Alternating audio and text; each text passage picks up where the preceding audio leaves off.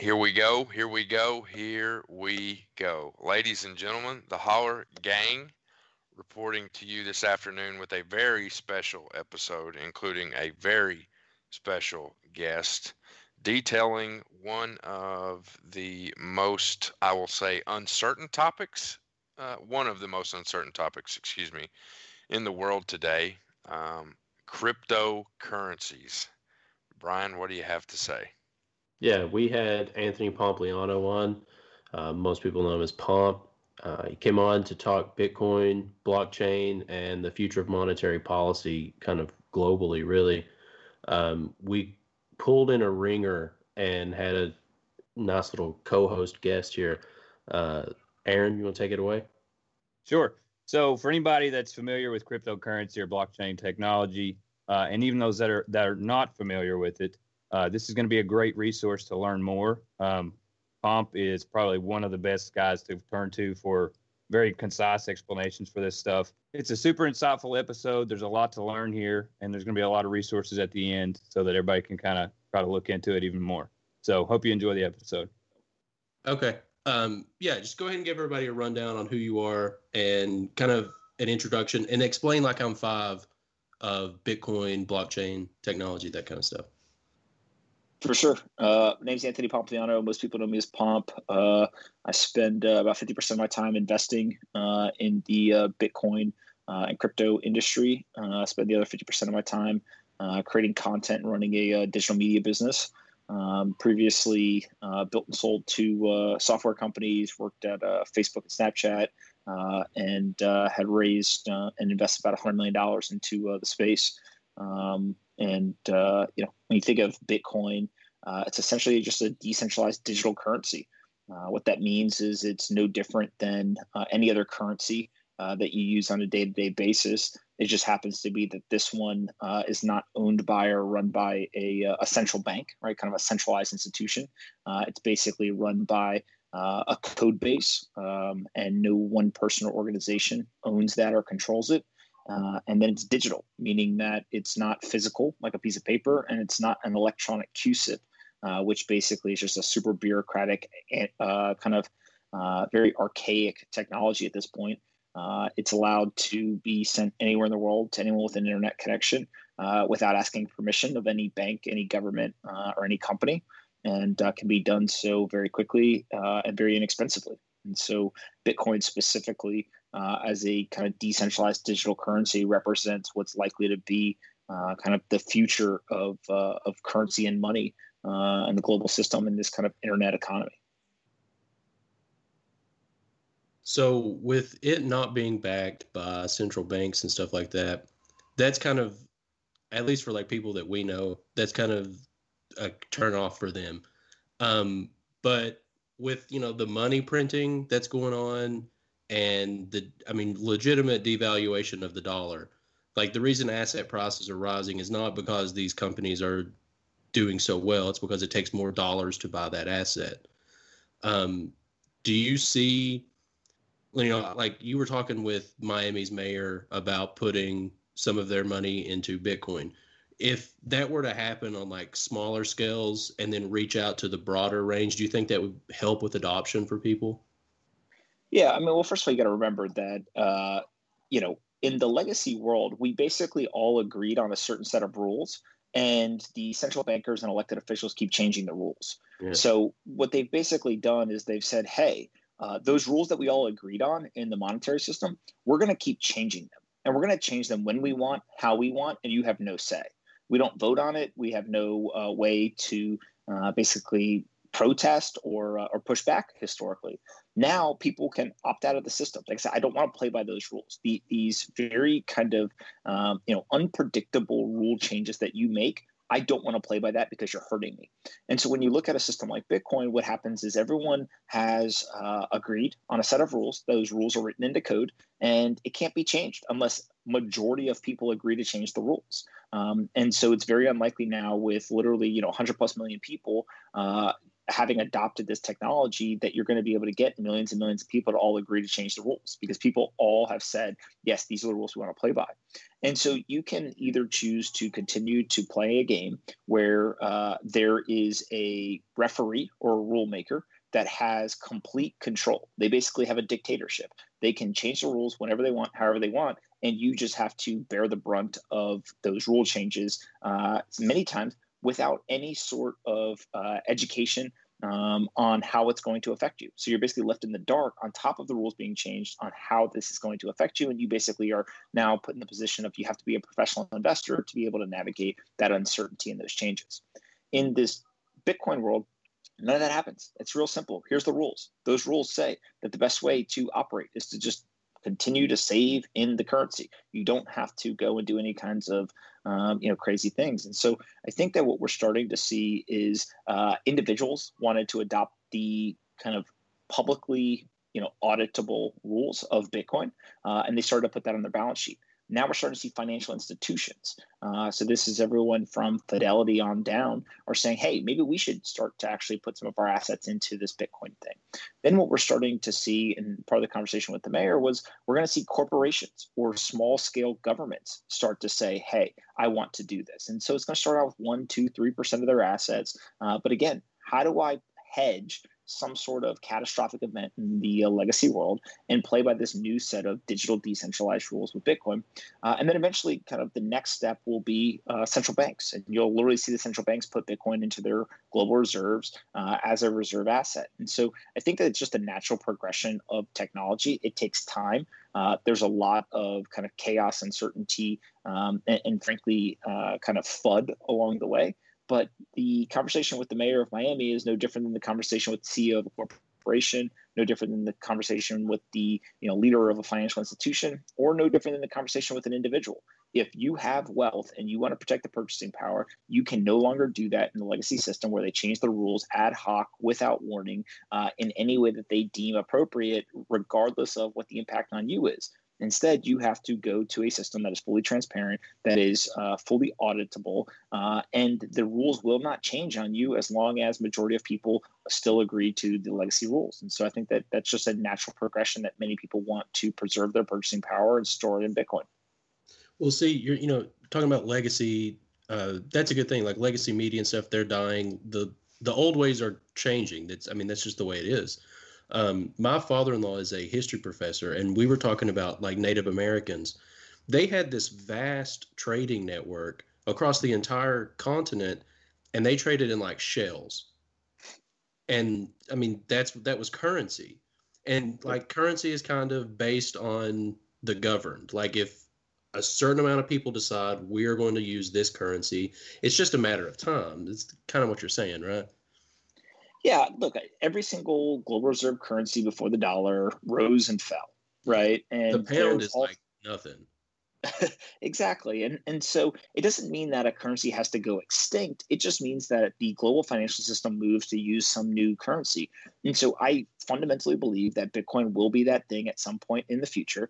Uh, the key to it all, uh, frankly, is uh, less about um, you know does that happen in one year or five years, and it's much much more about the fact that over a very long time horizon, people will choose to uh, allow capital to flow and value to flow to uh, digital sound money. So if you go back, you know, for thousands of years, gold was uh, money. Gold is the analog application of sound money principles. Bitcoin is the digital application of sound money principles. We got off of gold because we basically broke the gold standard uh, in 1971, and it allowed for central banks and elected officials to do all the nonsense they're doing now, where they literally can just create a massive amount of inflation. There is no uh, kind of tethered to uh, actual reality.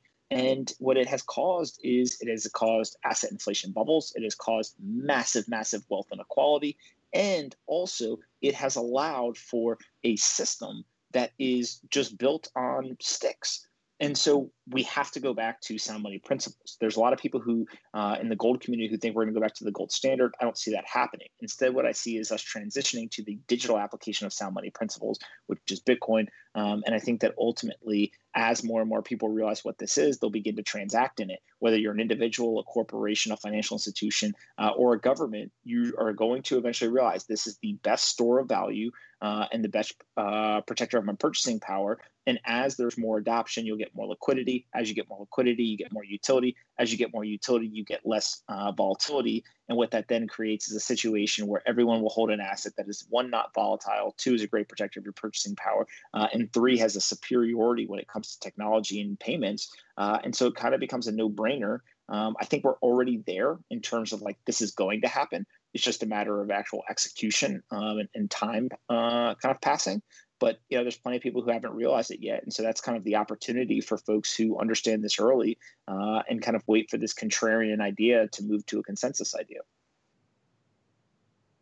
So when we reach that threshold of widespread adoption, um, I mean, what what is the variation of percentage? Like we have some very harsh uh, volatility right now. So what's it going to come to when it finally gets up to that threshold? Yeah, I mean, if you if you kind of go back, right, in 2017, we were having drawdowns of 30 plus percent. I think I it five times, even though the asset went up 20x in U.S. dollar price point.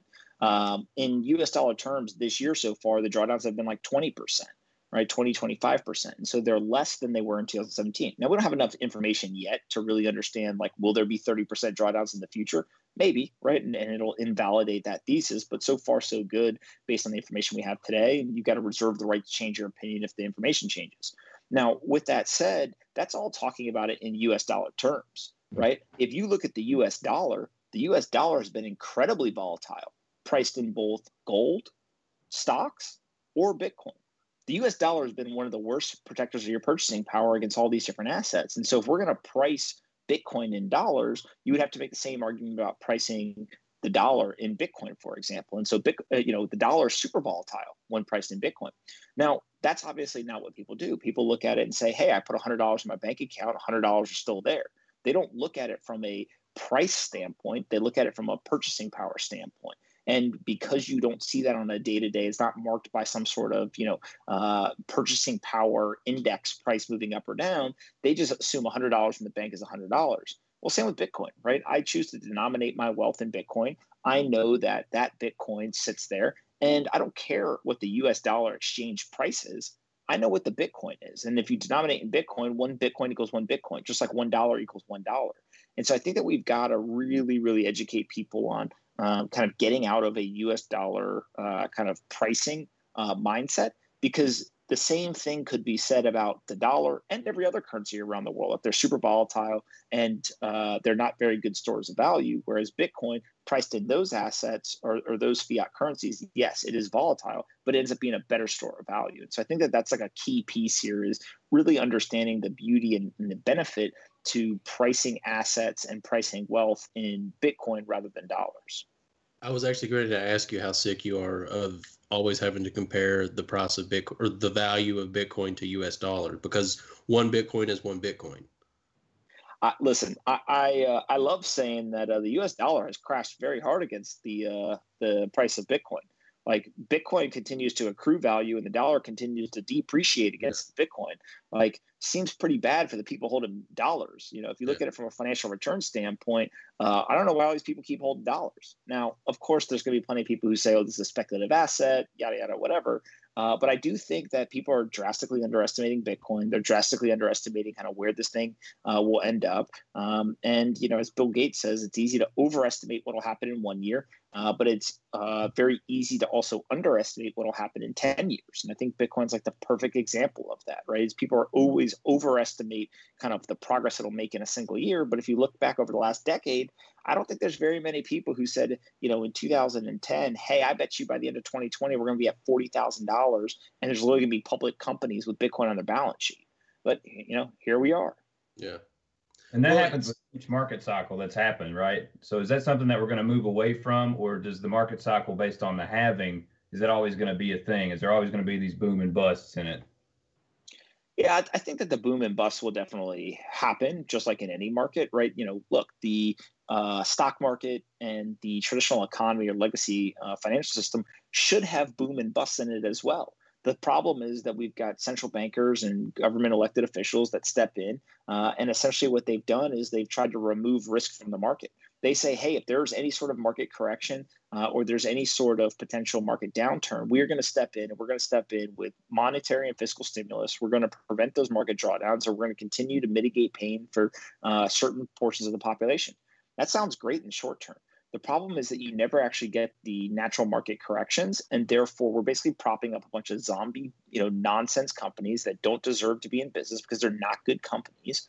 Uh, and so naturally, what should happen is during those market drawdowns, those companies should go after business. There should be a reallocation of both uh, intellectual and financial capital, uh, and then we can allow for the next cycle to be built on top of a stronger foundation. But instead, what we're doing is we're basically just perpetuating this bubble, and we're saying, look, that market drawdowns are basically illegal, right? That, that's essentially what the central banks and elected officials have decided that it is illegal for us to have market uh, kind of sustained bear markets. Why? Because they have the tools, and they're going to step in. They're going to prop up asset prices. They're going to devalue the dollar, uh, and they're going to quote unquote help pe- people. Well, the problem is that you're not actually helping people. What you're doing instead is you're giving them $2,000, but you're making them poorer. And so what ends up occurring here is that the rich get richer, the poor get poor. You get higher levels of inflation than any of the official CPI metrics measure. And essentially, if you want to win in this environment, you know, I call it get long and relax. You hmm. literally just get long investable assets. Doesn't matter if you buy stocks, if you buy real estate, precious metals, Bitcoin, whatever. Just get long investable assets, crack open a beer, sit back in your recliner, and the president, the Treasury Secretary, the Federal Reserve, and elected officials are going to make you rich right? Like that's how crazy this is right now. Is they literally are just going to pump asset prices, and you don't have to do anything. You just got to look like a genius because you were long in a historic bull market that they literally think can continue forever. Now, as we all know, like that ends at some point, right? I mm-hmm. don't know. By the way, I don't know if that ends this year, next year, or literally they can perpetuate this nonsense for my entire lifetime for another mm. 50, 60 years. I have no clue. But I do know that there is a very strong argument to be made that no bubble lasts forever. And so while they are going to take a stab at continuing this forever, uh, I think they'll ultimately be unsuccessful. And I think people are really, really going to uh, benefit if they have an asset that is outside of the kind of legacy financial system, whether that's gold, Bitcoin, or something else. Well, I think it's really interesting that, you know, the world, we're moving towards a more uh, technologically based society. And this seems like a natural type of progression for that kind of for transactions to be done digitally. Um, that's why I'm really confused about like people like Schiff. I really like Schiff. I think he's right a lot, but the the fact that he is so down on Bitcoin makes no sense to me because he's saying a lot of the right things, but gold is so easily manipulated. You can't really manipulate Bitcoin. There's a ledger. Like you it's you can't fake it. You can't you're not going to dig up more. There's not. I mean, when like Elon Musk has people um, mining an asteroid and they call him and they're like, "Hey, you know, we found all these precious metals." He's not going to like send a rocket full of cash to him. He'll satellite wire them some crypto. That makes much more sense in like a technologically advanced society than gold, right? Yeah, I mean, look, Peter Schiff is right about the problem and he's wrong about the solution. Yes. Right. And and he he is uh, so right about the problem that he gets a lot of people to pay attention and he's dead on right and i've said yeah. that to him many many times uh, i agree on the majority of what he says in terms of the problem uh, i also agree actually on a version or a nuance of the solution so we both agree that sound money principles is the solution the problem is that Peter Schiff thinks that the analog application of sound money principles is the solution. I believe the digital application of sound money principles is the solution. Now, we're both right in the sense that you're whether you're in the analog application or the digital application, so gold or Bitcoin, you're going to do better than if you were in the legacy financial system, mm-hmm. right? So, so you're kind of directionally correct. The problem is that if you look at the analog versus the digital, the digital is drastically going to outperform the analog application. So Bitcoin will outperform gold. And so that's where I think, you know, he kind of at the very end, right when he gets to the conclusion, he's actually like 90% of the way there. He just, the application of the solution is where uh, I think he misses. And again, you know, my opinion doesn't matter. His opinion doesn't matter. Just look in, in the market, right? Bitcoin was up, you know, almost 300% last year. Uh, in 2020, I think gold's up like 25%. And so, in uh, one of the kind of most historic uh, monetary stimulus experiments, in the heart of it, uh, Bitcoin drastically outperformed. Now, of course, that is because it's a smaller market cap asset and takes less dollars to move uh, the asset. But still, if you are holding either gold or Bitcoin, you are better off holding Bitcoin, right? If you look at gold denominated in Bitcoin, for example, it's only headed one way, and I don't think that's going to reverse. And so I think that people just really got to understand, um, you know, that somebody like a Peter Schiff and most of the gold community in general, they've got the problem right. They got the solution uh, at a high level right in terms of that sound money principles. It's just that the application of the theory, it's not going to be the analog solution. It's going to be the digital uh, solution that I think wins out. Well, when um, oh crap, what's it? Berkshire Hathaway. Uh, when Buffett sold all of his bank stocks and switched to gold, I was like, okay, that's like that's big, like that's major big. Um, and he has called uh, what do you call it? Bitcoin was rat poison squared, but like like they just don't get it, or they don't want to get it. They're not financially incentivized to get it right? Now look yeah. in, in, buffett's case you know we're basically asking a guy who's 90 years old who claims he doesn't use email to understand new yeah. technology. Of course he's not going to right? And, and he would be the first to say that he's not going to. So i think that you always have to just remember who the messenger is uh, and you got to look at the financial incentives right? That warren buffett does much better if bitcoin ends up being a zero and the legacy financial system continues to work now, mm-hmm. Warren Buffett also didn't buy gold. Warren Buffett bought companies that yeah. operate in the gold market so that he can get cash flow from them. And so, like, he's slowly moving and shifting his mindset. I don't ever think Warren Buffett's going to buy gold. I don't think he's ever going to buy Bitcoin. And that's okay. Like, actually, when I meet kind of the older, really well respected uh, kind of financial investors, I literally, and it's happened a couple of times uh, where I've had conversations with some very, very well respected kind of legacy folks, and they don't get it. And all I can say to myself is that's the disruption opportunity. If everyone got it, there would be no opportunity. So you actually need people who don't understand it. You need people who definitely don't see kind of where we're headed and kind of what the transition is underway. And that's a positive. We should not say, you know, hey, that's a negative thing. It's that is the opportunity. That is where disruption occurs. And so that's I think where Warren Buffett falls in is he's literally just showing you like that is the opportunities. You're going to disrupt one of the richest people in the world simply because he doesn't understand a technology trend that is occurring that will drastically change the global financial system okay, that actually sounds encouraging to me rather than a negative. Yeah, yeah. So the OCC ruling, um, can you kind of explain that a little bit and the importance of that? Yeah, look, you know, Brian Brooks was the uh, the former, I think, general counsel at uh, Coinbase. Basically, you know, was the top legal expert at Coinbase. Uh, he was put in as a temporary head of the office uh, of the uh, I think it was the currency comptroller, comptroller of the currency, whatever it is. Um, and so the OCC essentially oversees the federally chartered national banks, um, and their job is to be a regulator, to be and you know kind of oversee the, the operations of these businesses. Um, and what he did was he actually didn't even come in and make a ruling necessarily, as much as what he did was he just clarified the existing rules he said, "Hey, underneath the existing rules, you can hold on to uh, crypto assets or digital assets the same way you can hold any other asset. And so you now have clarity from your regulator that says this, and therefore, um, if you want to engage in those businesses, knock yourself out. Pretty big deal that now all of a sudden banks can point to for their clients and say, hey, the OCC said we could do this because historically a lot of banks wanted to do stuff they just felt like there wasn't regulatory clarity. So now that there is regulatory clarity uh, in that one instance now you're starting to see a lot of banks start to play uh, in the space. Some of them are trying to go buy bitcoin directly some of them want to help their clients do that some of them want to get into the custody game some of them want to get into the trading or otc markets. Like there's a bunch of different ways to play it everyone's going to play it differently but the second that you get somebody like the occ who has direct oversight uh, and regulatory um, kind of superiority to organizations like national banks and they give clarity and say you can do this. Of course people are going to go do it. And that's what we're seeing happen.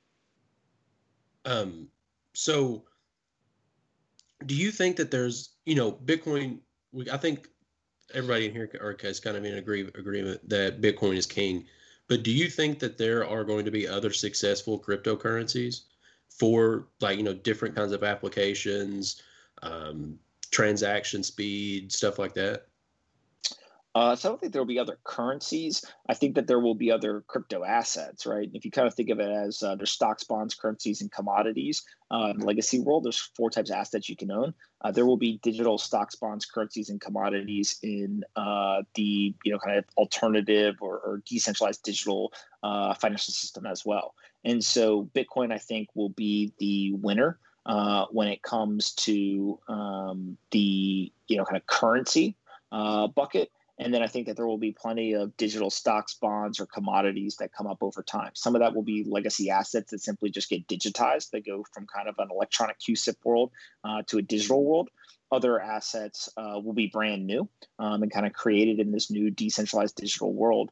But from a cryptocurrency standpoint, I think Bitcoin's the winner. Uh, and then there's, you know, we'll be winners in the other categories, but that'd be like comparing the dollar to, uh, you know, Apple stock. Like you can't go use Apple stock to pay for things and, and all of that. And so uh, I, I, tend to think that uh, you got to separate out currency versus everything else. So when, and I think that um, COVID, the whole pandemic has kind of allowed for this to happen. Um, I think that the U.S. especially is going to be moving to like a digital dollar. Um, so wouldn't it make? I mean, would that not make sense to have that digital dollar backed by a asset like Bitcoin? Like, it seems like the writing is so on the wall, and I just don't understand the hesitation for some people. Yeah, I mean, look, I think in 2019, maybe it was like Q2, Q3 of 2019, uh, I basically went and said, look, I am, uh, you know, pounding the table we should digitize the dollar. Like that should happen immediately. It's an accessibility game. Once now the currencies are going to all be digitized, uh, there's not going to be a competition at the technology layer. Uh, there's not going to be a competition at the gatekeeper level. It is all going to be a competition at the monetary policy layer. Uh, and so, what we have to do is we have to make sure that we are one of the first, if not the first, uh, countries to have a digital currency in the market where anyone with an internet connection can adopt it. And so, what I mean by this is if all of a sudden, uh, let's say China is able to get their digital currency out into the world and the US dollar is not digital, now anyone in the world who needs a major world currency can simply go with an internet connection and they can get Chinese currency versus the United States currency. That is a big problem for adoption and accessibility for the United States dollar, and it drastically puts at risk the global reserve status. And so, what I think is going to happen here is there's going to be kind of a space race. There's going to be a bunch of superpowers that all race to digitize their currencies first. Uh, they'll all come to market around the same time, maybe within a year or so of each other. Uh, but what is going to occur when we go to this digital currency world is now you and I, as citizens, we're no longer going to live in a single currency uh, environment. So, right now, I get paid in dollars, I hold dollars, uh, and I pay in dollars. I don't transact with any other currency unless I'm going to a different country. But in a world where, with the click of a button, I can now swap between currencies, what is likely to occur is that the friction, as that goes down between switching between these currencies, I now have access to multiple currencies, and therefore I will seek out the best monetary policy. I personally believe that the best monetary policy is Bitcoin, uh, and it will reign supreme. But now, if I get paid in dollars, if I get paid in euros, RMBs, or any other currency in the world, and it's digital, with the click of a button, I will be able to accept that currency and immediately transact and uh, and basically swap it into Bitcoin. I will hold Bitcoin as my reserve asset, and then, in, let's say in the United States, if I need to pay my taxes, I can actually just switch back from Bitcoin into dollars and pay my taxes in US dollars.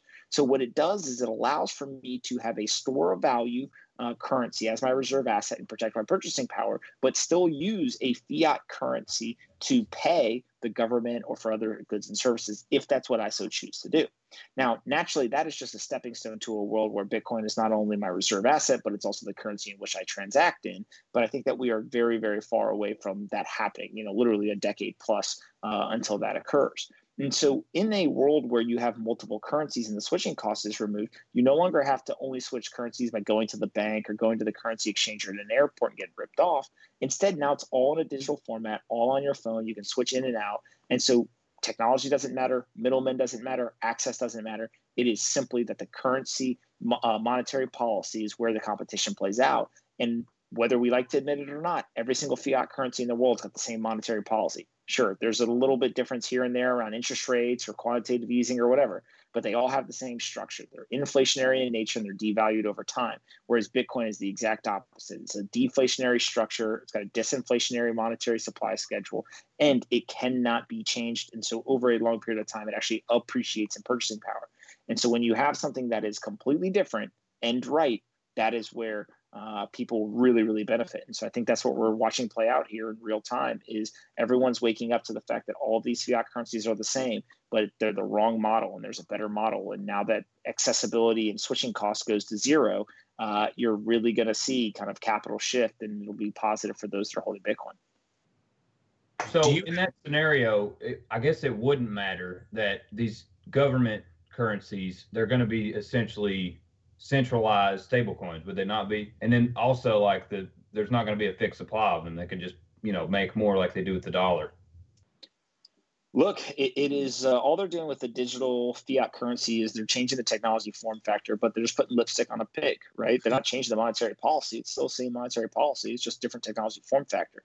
But the reason why it's important that they do it is because uh, they don't realize what they're doing, but they're actually accelerating the adoption of Bitcoin. When all of a sudden digital dollar, euro, yen, RMB, whatever comes out, what they do is they force everyone to get digital wallets. And when you force everyone to get digital wallets, what you're doing is you're actually accelerating the reduction of friction between currencies. Um, and so now that everyone has a digital wallet, now that all the currencies are digital, now people will be allowed to choose in a relatively free market the best monetary policy, and Bitcoin will win.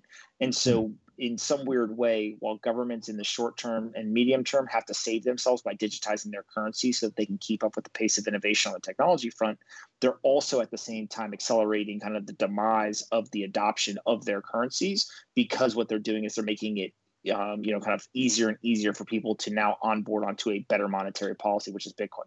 And so, short term, you got to do it, but long term, it's actually a bad move. Uh, it's just that the you know nobody in a political seat ever thinks in the long term. They all think very short term. What can I do today to get reelected again? So I think it's a foregone conclusion that they're going to create a digital dollar. They're going to accelerate adoption of digital wallets, and then capital will flow to a sound uh, money principled uh, kind of monetary policy of Bitcoin. And that'd be in the next ten years or so for certain, right? Yeah, I mean, look, I, I, think adoption will definitely continue. I think that we definitely see Bitcoin's market cap surpass gold uh, by the end of the 2020s, right? Kind of next nine, 10 years. Um, and, uh, you know, at what point does Bitcoin become a global reserve currency? I don't know. Uh, again, you know, we can overestimate what will happen in a year, underestimate it in 10. Does it become the global reserve currency in 10 years? Like that feels like a pretty big stretch uh, 20 years, like eh, maybe that's not so much of a stretch, right? And so in my lifetime, yeah, I think it happens. But uh, timing that type of stuff is really hard. It's much easier just to kind of directionally point and say, you know, here, here's like the directional arrow of progress. But uh, on a timeline standpoint, then that's a prediction. And I think we know that uh, there's very few people who can kind of accurately predict this stuff, uh, you know, over and over again. Do you have any sort of worry um, for like retail adoption by the fact that institutions are but like grayscale bought like 16,000 last night. Like, is there any kind of worry that the institutions, while we need them, are actually going to have like maybe some short term harm to the to the space as far as adoption goes? No, I mean, look again. It's just the Bitcoiners that hold Bitcoin don't want to sell. Institutions yeah. want Bitcoin, and therefore the U.S. dollar price has to appreciate to accommodate everyone. Uh, but the same is true about retail as well. And so, whether you're a retail uh, holder, a retail investor, uh, or a institutional holder or investor, uh, you know, this whole saying of like you basically get Bitcoin at the price you deserve is the longer and longer you wait, the more people that want it, the more people that want it means the higher the price they have to pay because there's a certain subset of people who will never sell uh, and they denominate their wealth in Bitcoin. Uh, and so when that occurs, like it just, you just see the price go up and up and up and it's in US dollar terms because that is the exchange rate.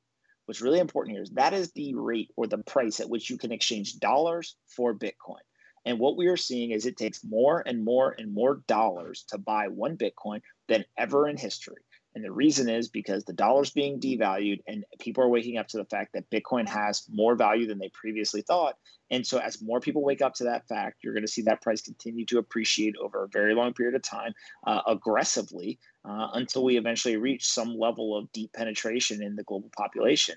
And so, whether you are a retail investor or you're an institution, it frankly doesn't matter who else holds it. Just the fact that more people are waking up and converting dollars into Bitcoin means that if you don't pay attention, educate yourself, understand the risks, do your own research, and and uh, kind of make your own decisions today, then you're going to be in a really bad position because you're basically just hurting yourself.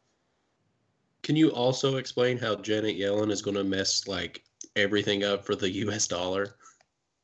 I look, I, I don't think she's going to mess it up. I think she's just going to do what the system's designed to do. Janet Yellen is very well uh, known that you know she's basically a career economist.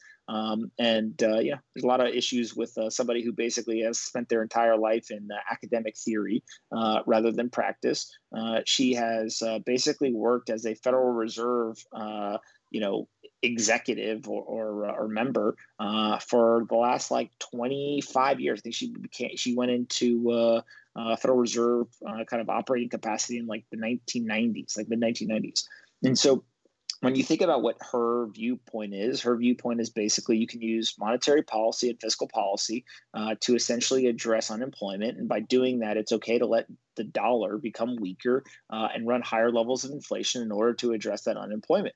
Well, great. Janet Yellen is about to become the Treasury Secretary, where she's going to have a lot of influence and a lot of power. And she's coming into an environment with higher levels of unemployment. And she is likely to step in and say, hey, we should weaken the dollar. We should let inflation run high. Uh, and we should use monetary and fiscal policy to address this unemployment problem. Well, when she does that, she is going to pump asset prices along with President elect Joe Biden literally to the moon. It does not matter if you are holding stocks, real estate, precious metals, Bitcoin, whatever. Again, it goes back to get long and relax. Uh, if you are long investable assets, you are going to be just fine. And it's because the president elect, the Treasury Secretary, the head of the Federal Reserve, and everyone else involved in this process, they are just going to do exactly what they're incentivized to do, which is address the short term problem uh, and allow the medium to long term problem to be dealt with by somebody else. Uh, and so, in the short term, if you're an investor, you're going to get rich. If you hold cash and you're not an investor, you're going to get absolutely decimated. The rich will get richer, the poor will get poorer. It's not a bug in the system, it's actually a feature. The system's working how it's designed. And Janet Yellen is here to save us all, and she's going to shepherd us in this new environment with as much monetary and fiscal stimulus as we possibly need. And her boss, the President of the United States, is going to stand on the sidelines and cheer her on. Cool. I know what I'm going to be doing and uh, I'm going to be having a pretty easy peace of mind because I'm going to be holding a sound money asset that literally Janet Yellen, the president, uh, there's no individual or uh, organization that can create more of it. So we'll see who uh, who wins that battle. But uh, you know, sound money usually wins in those scenarios. So that kind of goes into the regulation issue. So like, is there a chance that we can just regulate this thing out of existence or efficiency? If the United States wants to do anything, uh, the most aggressive thing that they can do is they could ban ownership. Um, and if they try to do that, you're going to see a lot of people leave the United States. You're going to see a lot of uh, folks uh, and companies leave the United States. Uh, and you're going to see a lot of capital flow outside the United States. And what you're also going to see is you're going to see superpowers around the world, whether it's Russia, China, or somebody else, all wake up to the fact that, hey, here's our opportunity to get off the US dollar system. If the United States is going to ban ownership of an asset that we believe has some level of uh, kind of uh, you know alternative financial system uh, capability, we're going to all move to that alternative financial system, and they're going to start adopting it. We already know that China and Russia are very, very privy to cryptocurrencies, blockchain technology, et cetera. And so I think that there's this global kind of game theory playing out where the United States can't ban ownership because if they ban ownership, they're literally going to accelerate the adoption for other countries that they consider to be their adversaries in an economic uh, perspective. And so instead, what's likely to happen is that the United States is going to do their best to actually hurt innovation. They're going to try to tax it, they're going to try to regulate it, they're going to try to do all this stuff to the companies and the individuals that are transacting, supporting, or related to Bitcoin. Problem is, again, that that doesn't solve the problem. You can't shut it down, you can't outlaw it. And if you just want to tax it, that's fine too. But eventually, what you're going to see is you're going to see these zones pop up, right? Where whether it's in a city, a state, a county, whatever, people say, look, we're not going to treat this the way that the federal government treats it. We're going to create these crypto safe havens. So you're already seeing this happen on a regulatory perspective in the state of Wyoming when it comes to banking licenses. You're going to see this start to happen with de minimis exemptions in terms of the amount that you transact in. And you're just going to see states push back against some sort of federal regulation that says, they're going to basically regulate or tax this thing out of existence. And if the states fail, then what you're going to see is people and companies leave the United States and go elsewhere.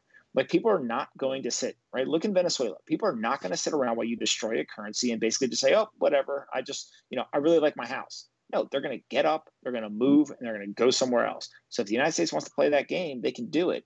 I hope that they don't. I hope that they embrace this because the flip side of the argument is the first countries to actually adopt this, to embrace it, to say this is the future and we want to be at the forefront, those are the people who end up benefiting the most. And so the United States has forever served as this lighthouse you know, kind of the, the light on the hill for innovation, for capitalism, for free markets, for democracy. Uh, and so, if we want to continue to serve that role uh, on a global basis, then we better adopt this stuff. We better embrace it and say, we are here to be innovators. We are here to embrace new technology, and we are here to benefit from it.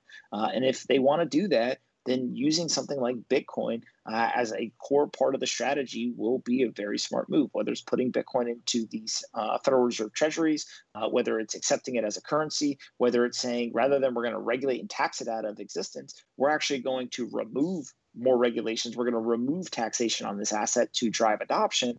Those are the things that I think they'd be better suited to do. But you know, politicians are politicians, and they're going to uh, again, just do whatever it takes to get reelected uh, next cycle. And so we'll see what happens. Well, see, we're from Kentucky, and there was just a bill introduced where there they were going to do away with taxing on mining, mm-hmm. um, and that kind of goes with what you were saying, where there will be like states or cities that kind of are like crypto hubs.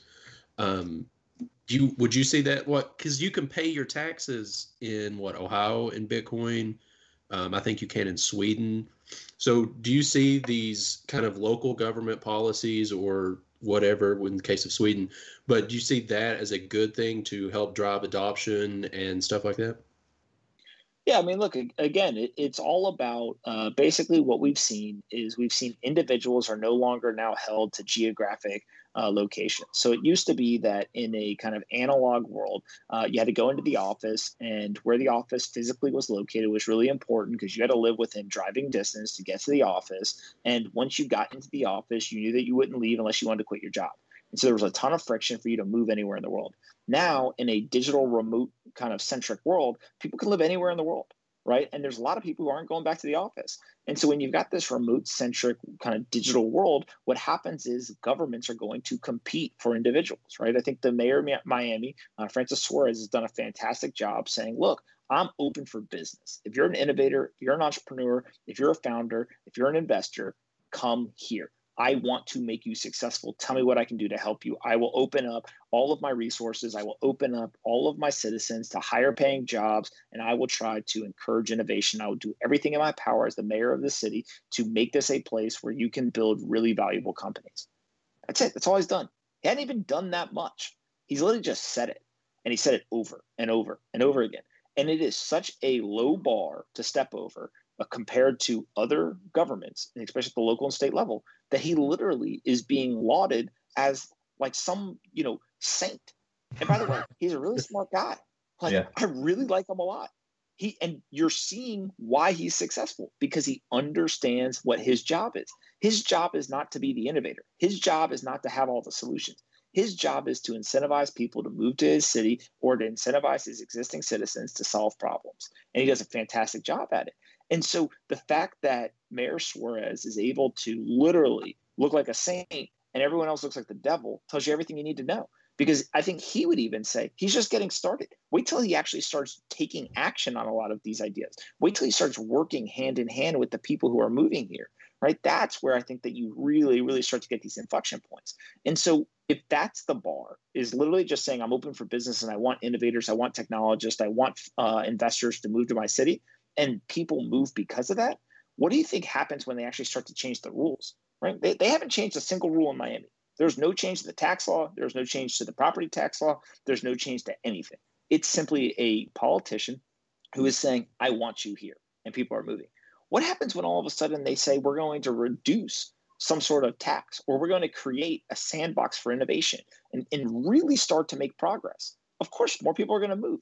But that doesn't mean that it has to only happen in one state or one city in the United States. This is going to happen all over the world. And so I think what we're doing is we're basically kicking off a global uh, kind of arms race between these uh, politicians and these jurisdictions on who can incentivize entrepreneurs, innovators, uh, and investors to move to their physical location and operate their digital remote centric businesses from those locations. We'll see what happens, but sounds like what Kentucky's doing is pretty smart. If you want more miners to move to your place and create jobs, it's probably a pretty good idea to get rid of the taxes that you levy on those businesses or reduce them. Okay, what else can you do? Right? If you want more people to do X, just change the incentives. Like it's not that hard, right? Show me the incentives, I'll show you the outcome. If you change the incentives, you can change the outcome. And I think that's what politicians are realizing they can do uh, in a pretty unique way where there's low friction for people to move between cities. So, with like you know like the whole digitization and everything of the world like you said you know we're kind of living in a decentralized world. Um it just makes it just makes a lot of sense to do everything on a digital dollar. Um but i think a lot of people like me personally you know i've got my bitcoin or whatever um i won't sell it. Um what about what would you say to somebody that has bitcoin and they're afraid to transact in it because of the limited supply. Don't transact in it then. Well but that's, that's what i'm saying. Like if it's if we're trying to build this as a global economy is it just going to be a store of value or is it you know will it be major transactions or will there be another sort of you know currency that you do your transactions in well, I think that's part of it, right? Is that what you're going to end up starting to see is you're going to see um, kind of Bitcoin adopted as a store of value first, right? Gold, for example, was a store of value first. And then eventually it transitioned to a store of value and a medium of exchange. Bitcoin's going to do the same thing store of value first, then eventually medium of exchange as well. Um, and so people just got to remember that uh, there are better things to use to transact in today, right? And better being like, why would you want to spend an asset today? That is likely to drastically appreciate in purchasing power than when you can spend an asset that you have that is likely to depreciate drastically in purchasing power. Of course, you should save the one that's going to appreciate in purchasing power and spend the one that's going to depreciate. And so over time, though, that will change to the fact that Bitcoin basically reaches some level of stability and then people will transact in it and they'll hold it just like dollars are, right? And so I think that we just have to remember like you can't look at a snapshot in time and judge uh, an asset based on that snapshot. You have to look at the directional arrow of progress, right? It's like, and I forget who used that term, but I love that term because it's like, where were we? Where are we now? And where are we headed? Well, that looks like we're headed from the asset didn't exist to then the asset asset existed. Then it was a couple of people adopted it. Then a lot more people adopted it. Now the institutions are adopting it. We've officially reached kind of store of value um, kind of success. And so the next step or the continuation of this trend is that it eventually become a medium of exchange. It's going to happen, right? It's just a matter of time. And so I think people just got to remember that, uh, you know, don't judge the asset based on where it is today. Look at the uh, kind of directional arrow of progress, and that's pointing in the direction that Bitcoin will be a store of value and a medium of exchange over time do you think the fact that Satoshi is an unknown is good for Bitcoin? It's one of the greatest uh, kind of benefits to the uh, so the too. asset. I think, uh, yeah, my friend Marty Bent he calls it uh, like the immaculate immaculate conception, right? Yeah. Basically, this idea of uh, we don't know who it is. That means that they can't call anyone into Congress, right? They can't uh, they, they can't go after anybody. They can't arrest anybody. Uh, there's no way to judge, right? There's no uh, ability for the media to write an article and says, look at this, you know, left leaning crazy Democrat, or look at this right wing, you know, nut uh, who created Bitcoin. No, they just have to say Satoshi Nakamoto. It's a faceless, uh, completely pseudonymous uh, kind of creator, and that allows for it to kind of be shepherd uh, of this technology and this currency in a way that a uh, kind of individual that we could point at uh, just can't be right. You know, and you know if you look at like Ethereum, the second largest one, uh, there's a lot of people who say Vitalik, uh, and they turn to him when something goes wrong, whether they should or not. Right? Like to be fair to him, that doesn't mean that they should do it. But of course, they turn to him and say, "Well, what do you think? You're the creator of this project." Um, and, and, so I think that that just it puts a lot of pressure on him uh, and other people who helped him create it. But also it prevents uh, or provides a risk uh, that could potentially um, you know slow down adoption. Now the big question is just like how important is the pseudonymity of the creator to the overall success of the project? There's a bunch of people who will debate that, but if you look at it from uh, you know, a government crackdown standpoint, um, there's a lot more pressure on an individual that's name is known um, that can kind of be called in front of Congress or law enforcement versus a pseudonymous one. So I think that that's part of the beauty of Bitcoin is that nobody knows. I don't want to know. Yeah, I don't either. I, I, everybody always you know speculates on who it is or whatever, but I think the fact that it's an unknown is very important. Yeah. You think it was made that way by design? Of course. Yeah. I think yeah. whoever created Bitcoin uh, thought about it for a very long time, and they really, really nailed it.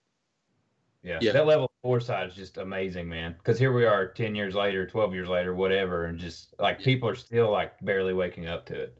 So, I I try to do the spiel with all my friends and stuff, and like you know the usual Ponzi scheme stuff. Like I'm trying to find ways to get around it, but like if they're just not on board at this point, it's just hard to.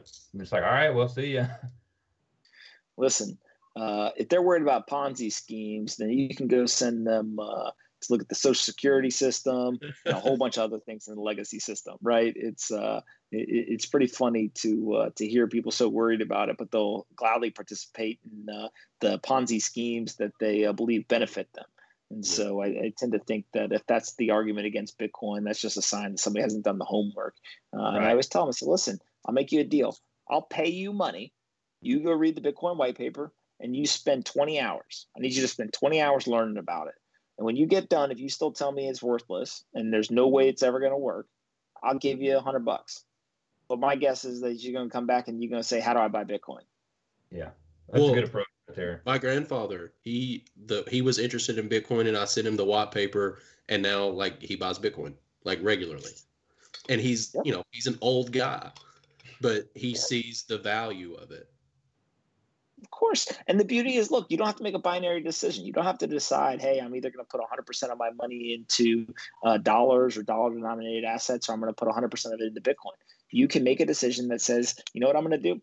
I'm going to put uh, 5% into Bitcoin. I'm going to hold everything else normal. If the 5% ends up kind of being my insurance policy, great. I'm glad I did it. If 5% goes to zero, I'm not going to be happy, it's really not going to uh, also, uh, you know, kind of ruin uh, ruin my life or my financial health either.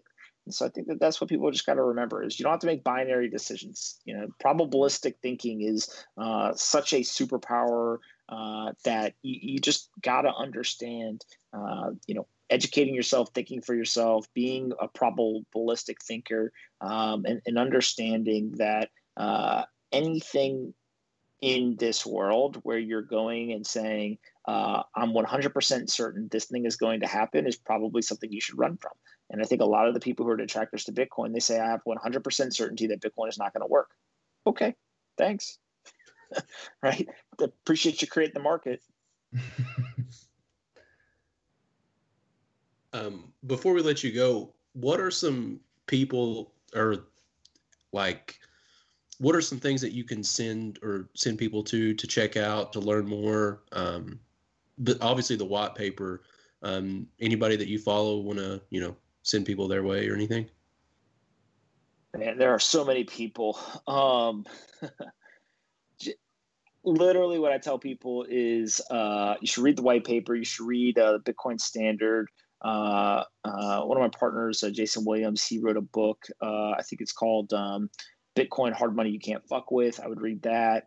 Um, if you want to uh, understand uh, kind of like what Bitcoin is and why it's important, kind of a summary of a lot of stuff we talked about today. I did this YouTube video. Uh, I think it's literally called "What Is Bitcoin? Why Is It Important?" Um, that it uh, has been pretty popular for folks. Uh, I would listen to. There's a bunch of great Bitcoin podcasts. Uh, Tales from the Crypt uh, is uh, Marty Bent's. Uh, Stephen Livera has one. Uh, what Bitcoin Did, uh, Peter McCormack. Um, there's a ton of people on Twitter that you could follow and listen to Lyn Alden, Caitlin Long, Meltem Demirors, Preston Pysh. Um, j- literally, I'm gonna whoever I forgot. I'm sorry. there's just so many people. Michael Saylor. Um, you know there's so many so many people that uh, are creating great content. Nick carter's another one uh, Messari, uh, ryan selkis. Um, I, I, would just go and uh, and play around on uh, on twitter uh, and start searching around for bitcoin and you'll stumble across all kinds of great stuff. Very cool. Thanks for coming on man. Absolutely. Thank you guys so much for having me